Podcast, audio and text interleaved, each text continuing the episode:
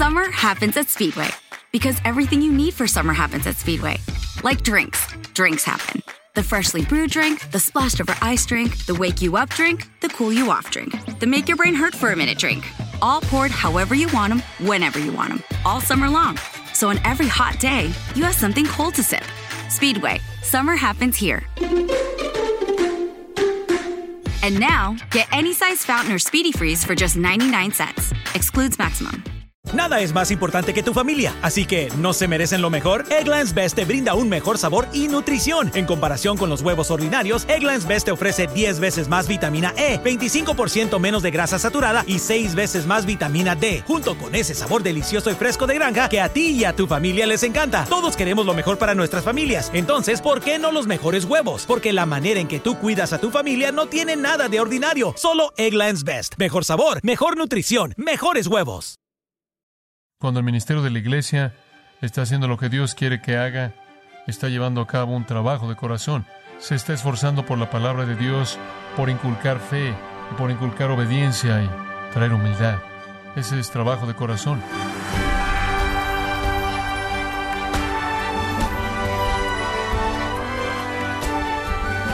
Queremos darle la bienvenida y las gracias por acompañarnos en su programa Gracias a vosotros con el pastor John MacArthur. Los cambios en la economía a menudo traen periodos de recesión que llevan a millones de personas y bancos a declararse en quiebra. Tal vez nunca se declaró en bancarrota económica, pero ¿ha experimentado la bancarrota espiritual? ¿Qué significa estar en bancarrota espiritualmente? Hoy John MacArthur nos explica por qué necesita la pobreza espiritual y por qué no puede tener relación con Dios al menos que haya pasado por esa condición. Estamos en la serie Los pilares de la virtud cristiana, en gracia a vosotros. Fuera de la fe y la obediencia como una categoría general, probablemente no hay una virtud espiritual más importante que este asunto de la humildad en el punto central, en el punto medular, en el corazón mismo de la vida en la iglesia, viene este asunto de la virtud, de la humildad.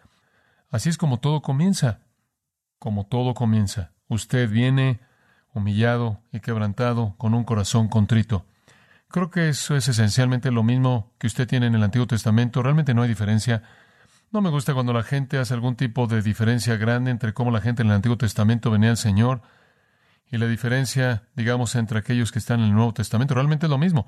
Escuche Isaías 55. Buscad a Jehová mientras que Él pueda ser hallado. Clamad a Él mientras que Él esté cercano.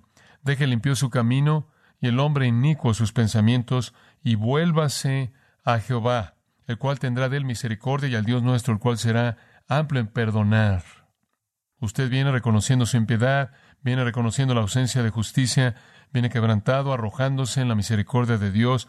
Así es como usted entró al reino. Usted vino humilde. Y quiero sugerirle que todo eso para decir esto, nada cambia, nada cambia. Usted no es más digno ahora de salvación de lo que usted fue cuando usted vino, ¿verdad? Usted no es más digno ahora de la bondad de Dios en Cristo que cuando usted vino. Usted todavía es un pecador y todavía la gracia de Dios es lo que lo sostiene usted. No hay lugar para la soberbia en su vida, jamás. Sea cual sea la bondad, sean cuales sean las características buenas, nobles, piadosas que puedan existir en su vida, son la obra del Señor y no de usted. Esa es la razón por la que Pedro en 1 Pedro 5:5 dice, revestíos de humildad. Y cita esos mismos pasajes del Antiguo Testamento. Dios resiste a los soberbios, pero da gracia a los humildes. Versículo 6, humillaos pues bajo la poderosa mano de Dios para que los exalte cuando fuere tiempo. Y él aquí le está hablando a creyentes, el principio es el mismo, creo que en Santiago le está hablando a incrédulos, pecadores y adúlteros y amigos del mundo, pero aquí él está hablando a jóvenes. Algunos de ellos incluso pudieron haber estado en el ministerio sirviendo como ancianos, porque ese es el contexto inmediato, pero ciertamente él está hablando a creyentes aquí. Y el mandato es humillarse, humillarse usted mismo. El Señor quiere hacer esto. El Señor hará lo que necesite hacer para humillarnos. Veamos 2 Corintios capítulo 12 por un momento. Quiero compartir con usted simplemente algunos de sus principios. Segunda de Corintios capítulo 12. Conforme comienza el capítulo, el apóstol Pablo está repitiendo una experiencia sorprendente, sorprendente que tuvo. Él está hablando, como dice en el versículo 1, de visiones y revelaciones, cosas sobrenaturales. Y después, de una manera algo vaga, pero todos nosotros sabemos a quién se refiere, esto es a sí mismo, él dice, conozco un hombre en Cristo quien hace 14 años atrás, hablando de sí mismo, si en el cuerpo no lo sé o fuera del cuerpo no lo sé, en otras palabras, él dice, 14 años atrás tuve una experiencia, la realidad de la cual no entiendo. No sé si de hecho estaba en el cuerpo o si fui sacado de alguna manera del cuerpo, no lo sé, Dios sabe, pero dicho hombre fue arrebatado al tercer cielo. El primer cielo es el cielo de oxígeno, el aire que nos rodea. El segundo es el celeste y ese es en donde las estrellas y todos los planetas, ese es el gran espacio que está sobre nosotros. Y el tercer cielo, en términos simples, es el cielo donde Dios vive, el trono de Dios, la morada de Dios. Y este hombre, 14 años atrás, él dice, de alguna manera fue llevado a ese lugar. No sé cómo, no entiendo, no sé la forma en la que estaba, pero estuve ahí. Y de nuevo en el versículo 3 él dice, no sé cómo ese hombre, de nuevo repite, si en el cuerpo no lo sé o fuera del cuerpo no lo sé, Dios sabe. Fue arrebatado al paraíso y oyó palabras inexpresables, inefables, que a un hombre no se le permite hablar. La gente siempre me pregunta cuáles son. Seguro, no se pueden expresar y no hay capacidad para hablar de ellas. Ahora, Pablo solo tuvo esta experiencia. Sé que hay muchas personas hoy día que dicen tenerla, pero solo Pablo la tuvo. Y él dice, en nombre de ese hombre voy a jactarme, pero a favor de mí no me jactaré, excepto con respecto a mis debilidades. Lo que él está tratando de hacer aquí es decir que hay ciertamente algo que decir acerca de ese viaje. Y hay una parte de mí que quiere celebrar esa experiencia increíble. Pero cuando realmente me veo a mí mismo, de lo único de lo que realmente puedo hablar es de mi debilidad. Como si dijera, no fui ahí porque mereciera ahí, no fui ahí porque me había ganado el viaje, no fue una recompensa para mi espiritualidad. Digo, fue algo maravilloso y algo maravilloso en que exaltarme y regocijarme, pero cuando miro atrás y me veo en lo único en lo que me puedo regocijar es en mis debilidades. Y después llegando al versículo 7. Debido a la supereminente grandeza de las revelaciones, y Pablo tuvo varias de ellas. Él tuvo una en primer lugar en el camino a Damasco, en donde literalmente quedó ciego por la luz refulgente de Jesucristo. Cristo le apareció ahí, Cristo le apareció ahí por lo menos dos veces más, de manera personal, individual, independiente de alguien más. Cuando él iba de regreso a Roma, en el libro de los Hechos, el Señor, recordará usted, le envió un ángel para darle instrucciones acerca de lo que iba a pasar en medio de la tormenta. Y después él fue arrebatado al tercer cielo, al paraíso mismo de Dios. Él tuvo una revelación sorprendente. Nadie había tenido una así.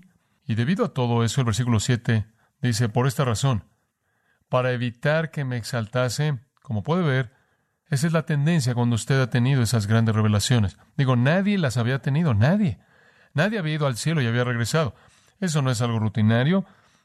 De hecho, en los Evangelios dice que nadie subió y descendió excepto por Cristo. Esto no es algún tipo de situación que simplemente pasa todo el tiempo. Estas revelaciones que sobrepasan a todo, incluso Pedro miró atrás a la transfiguración gloriosa de Jesucristo y en toda su maravilla celebró una experiencia tan gloriosa Debido a su rareza, simplemente estaban Pedro y Jacobo y Juan. Pero después de la ascensión de Cristo, ninguna revelación como esa se volvió a dar a Pedro, solo a Pablo. Y esto fácilmente hubiera causado que alguien se exaltara y que uno se levantara en la mente de uno, porque después de todo, digo, usted cuando estaba en una plática y usted en cierta manera quería sacar lo mejor de todo el mundo, lo único que tiene que decir, miren, ¿cuántas veces han ido al cielo ustedes? ¿Cuántas veces el Cristo exaltado, ascendido, ha regresado y ha tenido una reunión privada con ustedes? Entonces, para evitar que se exaltase, versículo 7, dice que le fue dado un aguijón en la carne, realmente una estaca, no solo un pequeño aguijón, como una espina de un de una rosa, sino que la palabra significa una estaca, como un lápiz afilado, nada más que del tamaño de algo grande. Y fue diseñado para que atravesara su carne, que de otra manera sería soberbia, su carne humana, para evitar que se exaltase a sí mismo. Fue un aguijón en la carne de Dios. Sabemos eso porque en el versículo 8 él le rogó al Señor tres veces que lo quitara y el Señor le dijo no. Entonces el Señor debió haberlo permitido porque el Señor se rehusó a quitarlo. Y además, si fue enviado para humillarlo, Satanás está ocupado en humillar a la gente. Pero dice usted, espera un minuto, ¿fue un mensajero de Satanás para bofetearlo? Es correcto. Y Dios va a usar a los demonios si es necesario para humillar a los suyos. Esa es la razón por la que es tan torpe que la gente esté por todos lados persiguiendo demonios, incluso si los persiguieran y los ahuyentaran, podrían estar ahuyentando a aquellos que el Señor ha enviado para hacer su obra.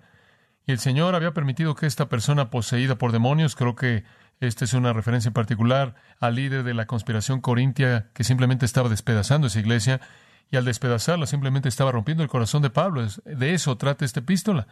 Y a Pablo no le gustaba, y él probablemente oró los salmos imprecatorios y quería que el hombre estuviera muerto. Y dijo, Dios, mátalo. Pero la realidad del asunto era que el Señor quería que estuviera ahí para que esa estaca atravesara la carne de Pablo, porque tantos éxitos y tantas revelaciones harían de un hombre normal, incluso un hombre bueno como Pablo, que fuera soberbio y Dios quería que fuera humilde. Y Dios va a llegar al extremo que sea necesario para humillar a los suyos, incluso si significa enviar un mensajero de Satanás para plagarlos, incluso si significa problemas en la iglesia. Y lo hubo en Corinto, aun si significa un ataque en contra de su persona, su virtud. El asesinato de la virtud que se estaba llevando a cabo en la iglesia corintia estaba dirigido en contra de Pablo y usted sabe lo que decían de él. Él está metido en esto por el dinero, está buscando favores sexuales de las mujeres, él está centrado en sí mismo, él miente, él es un engañador y seguía, y todo eso viene de 2 Corintios. Y hay ocasiones cuando Dios incluso va a permitir que una iglesia sea destrozada y el asesinato de la virtud de un hombre si lo humilla. Así de importante es la humildad. ¿Por qué es tan importante? Versículo 9, él me dijo, bástate mi gracia, porque mi poder se perfecciona en qué? En la debilidad. Y Dios lo aplastó, porque cuando él estuvo al fin de sí mismo y él no tenía nada, entonces él era más útil. Pablo aprendió eso. Entonces de gran manera me gloriaré Dice en el versículo 9, prefiero gloriarme en mis debilidades para que el poder de Cristo repose sobre mí. Como puede ver, él sabía que el poder estaba en relación directa a la humildad, al quebrantamiento. Por lo tanto, estoy satisfecho con debilidades, insultos, aflicciones, persecuciones, dificultades por causa de Cristo, porque cuando soy débil, entonces soy qué? Fuerte. Él aprendió a abrazar la adversidad. ¿Usted está siendo acusado de manera falsa? ¿Está siendo calumniado? ¿Usted está siendo representado de manera equivocada? Abrácelo. Abrácelo. Examine su corazón. Deje que el trabajo de humillación se lleve a cabo. Esté contento, porque es en la debilidad de usted que su fortaleza es perfeccionada. Él quiere que usted se humilde, y Él va a llegar al extremo que sea necesario. La humildad del apóstol Pablo, creo yo, se manifiesta de una manera tan clara en Filipenses capítulo 3, si usted pasa ese capítulo, si alguien en la esfera espiritual había alcanzado algo, fue Pablo. Si alguien había alcanzado lo que ciertamente agradaría a Dios y traerle reconocimiento, era Pablo. Y supongo que desde el punto de vista del mundo, esa es la razón por la que nombraron una ciudad en Minnesota con su nombre. Y esa es la razón por la que nombran catedrales por todos lados con su nombre, iglesias por todos lados llevan su nombre y niños pequeños llevan su nombre. Pero quiero que sepa cómo se veía a sí mismo en el versículo 12. No que lo haya alcanzado ya, no ha llegado aún, ni que ya sea perfecto, sino que prosigo, prosigo, prosigo. Cuando él escribió a Timoteo al final de su vida, él lo dijo de la manera más simple que se podía decir. Él le dijo, soy el primero de los que pecadores. 1 Timoteo 1:15. Soy el primero de los pecadores. Y él dice, ¿saben por qué Dios me salvó? Él me salvó porque era tan malo que él podía demostrar su misericordia de una manera única conmigo. Para que yo, dice él, como el primero, el peor, permitiera que Jesucristo demostrara su paciencia perfecta usándome a mí como un ejemplo. Es como si dijera, si Él pudo salvarme a mí, puede salvar a cualquier persona. Y nada cambió en el corazón de Pablo. Él dice, no he llegado, soy tan indigno ahora como siempre lo he sido. Léalo en Romanos 7. Él dice, todavía hay una ley en mis miembros que está en guerra contra la ley de mi mente que me lleva a esta conclusión. Oh miserable de mí. ¿Quién me librará de este cuerpo de muerte? Soy como un homicida con un cadáver amarrado a mi espalda que me está consumiendo. Eso es humildad. Eso es humildad. No que lo haya alcanzado ni que ya sea perfecto, sino que prosigo. Dioco, yo persigo, yo busco, y simplemente estoy tratando de aferrarme de aquello para lo cual me aferró, se aferró de mí, Dios. ¿Y por qué se aferró Dios de él? Romanos 8, predestinado para ser conformado a la imagen de Cristo. Dios lo salvó para hacerlo como Cristo y ese va a ser el premio del supremo llamamiento, semejanza a Cristo. Esa es la meta en la eternidad, esa es la meta en el tiempo. Entonces Él dice, simplemente estoy persiguiendo aquello para lo que Dios se aferró de mí y eso fue hacerme como su hijo. Algún día lo va a hacer en la eternidad, pero hasta ese momento lo persigo aquí y ahora y no he llegado. Y así es como se miden, amados. Si usted quiere saber qué tan lejos cuánto ha progresado espiritualmente, compárese no con alguien más. Recuerda, 2 Corintios, Pablo dice, no nos comparamos con nosotros mismos o nos medimos por nosotros mismos a nivel humano. Si usted quiere saber en dónde está espiritualmente, compárese con Jesucristo. Eso lo va a mantener humilde. Y antes de la honra, Proverbios 15:33, viene la humildad. Antes de la honra viene la humildad. Dios quiere que usted se humilde. Usted entró humilde. No tiene razón para ser soberbio ahora. En absoluto. Usted no es más digno de salvación ahora que cuando usted fue antes de que Dios lo salvó a usted.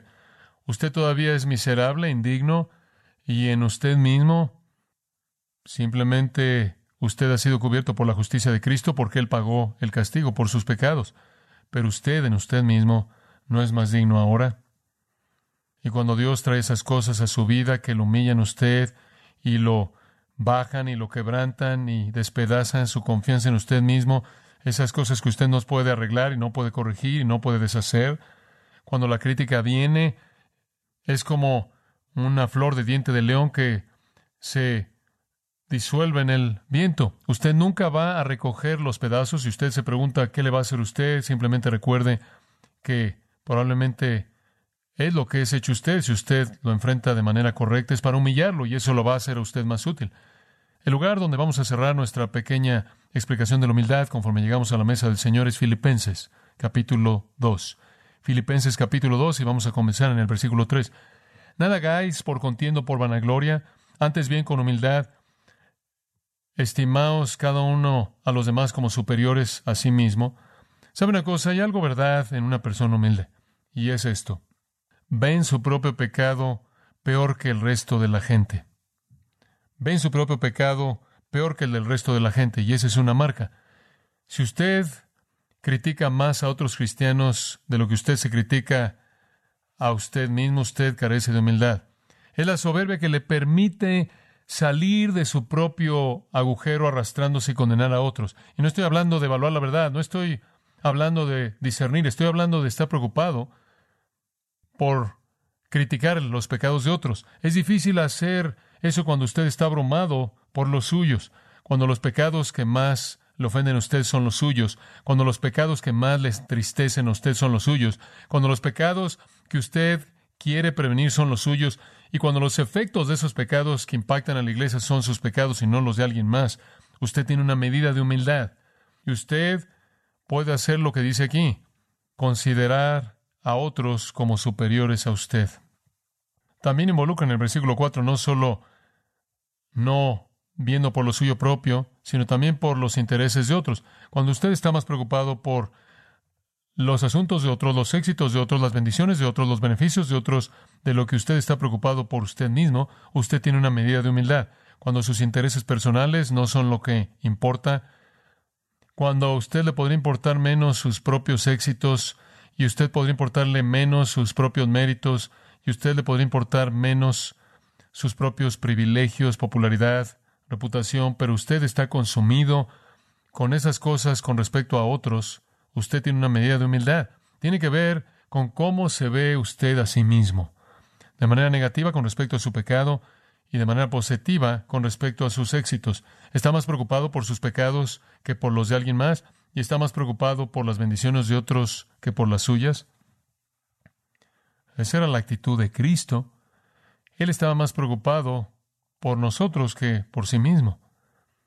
La actitud que es expresada en el versículo 5, haya pues en vosotros este mismo sentir que hubo también en Cristo Jesús.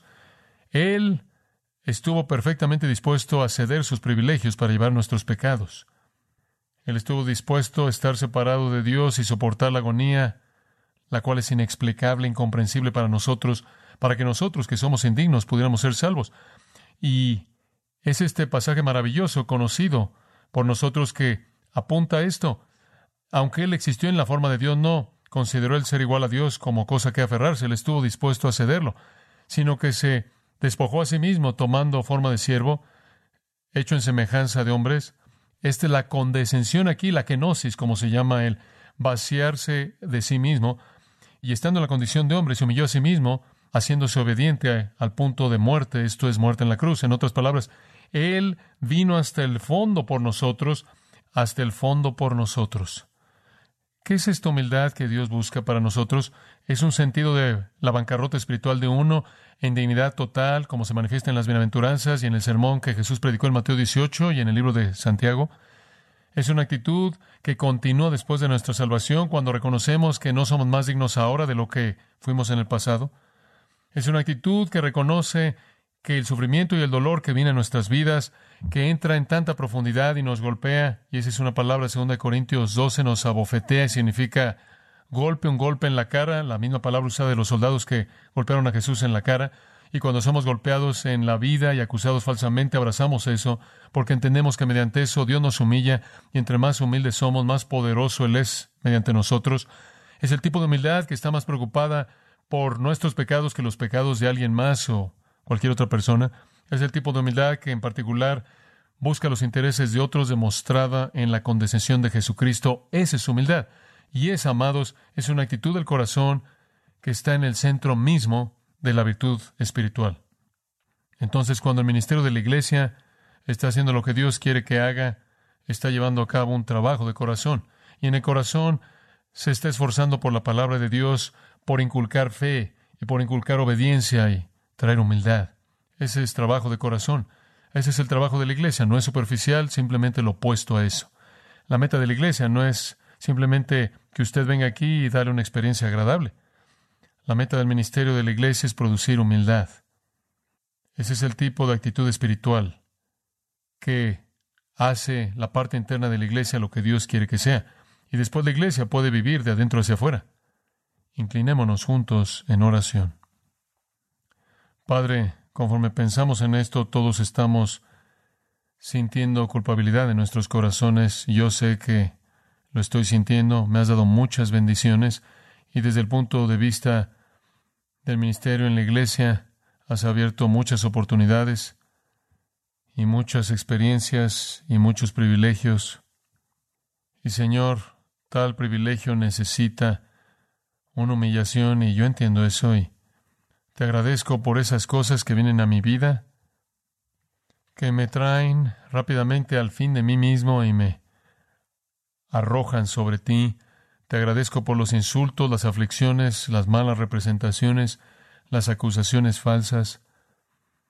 Te agradezco por las pruebas y las tribulaciones, la aflicción que viene a la iglesia, las dificultades y incluso esfuerzos satánicos esfuerzos demoníacos. Te agradezco por todo eso, que no son el resultado de la iniquidad, sino el desarrollo de los propósitos que tú tienes para humillar a tu siervo. Y te agradezco por lo mismo en las vidas de estas personas amadas. Gracias por hacer lo que necesitas hacer para humillarlos, para que puedan saber cómo depender de ti, para que sean acercados a la intimidad contigo porque no tienen a ningún otro lugar a donde acudir para que puedan ser poderosos. Si Jesús se humilló a sí mismo a la cruz, oh Dios, danos esta misma actitud, que seamos como Él y nos humillemos a nosotros mismos. Y vemos la humildad misma de Cristo en su demostración más vívida. Lo vemos humillado. El Creador, aquel que creó todo y salpicó las estrellas por los cielos, el que creó el universo en seis días y reposó, el que es infinitamente santo y perfecto, no tocado por el pecado, el que interactúa en este mundo impío como un rayo de luz en un basurero sin ser afectado por la contaminación, puro y brillante.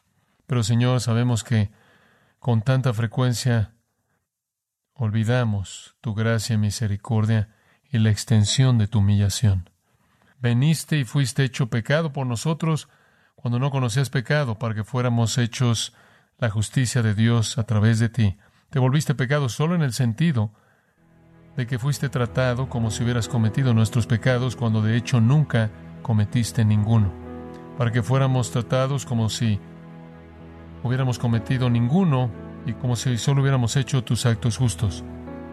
Esto es gracia maravillosa y condescensión, que nos humillemos a nosotros mismos, reconociendo los pecadores que somos, absolutamente indignos y que por lo tanto nos humillemos a nosotros mismos delante de ti y delante de el uno y el otro, expresando que ninguno puede tener mayor amor que este que ponga su vida el hombre por sus amigos. Humíllanos, Señor, mediante el medio que sea necesario para que podamos manifestar la virtud misma de Cristo, de quien somos y cuya imagen anhelamos reflejar.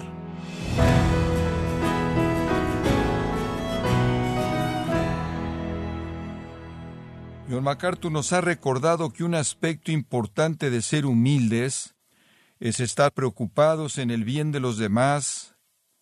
Es la serie Los Pilares de la Virtud Cristiana, en gracia a vosotros.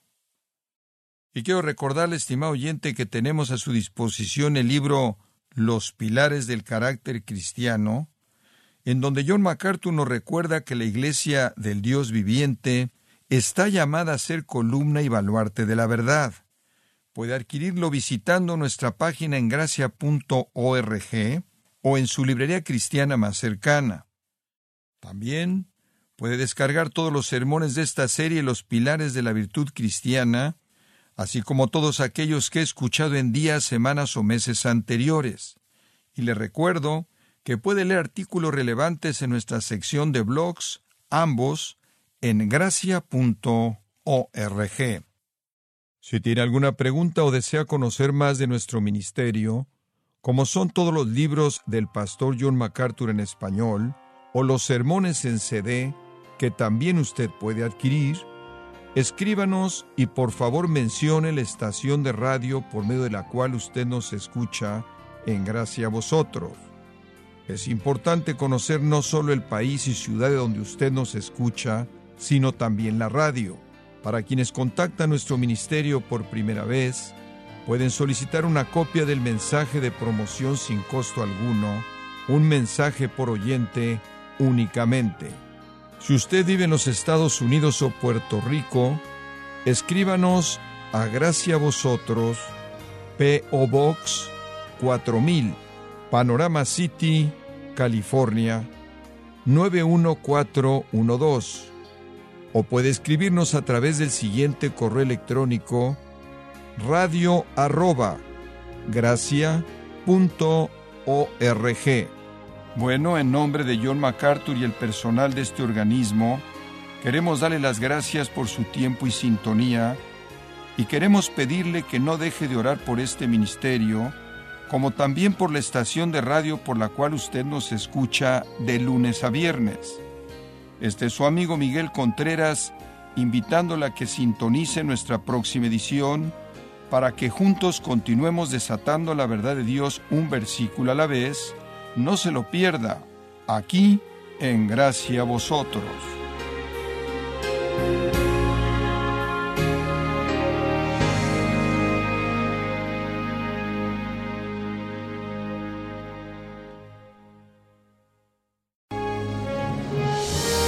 This is John Burlingame, host of Disney's Four Scores podcast.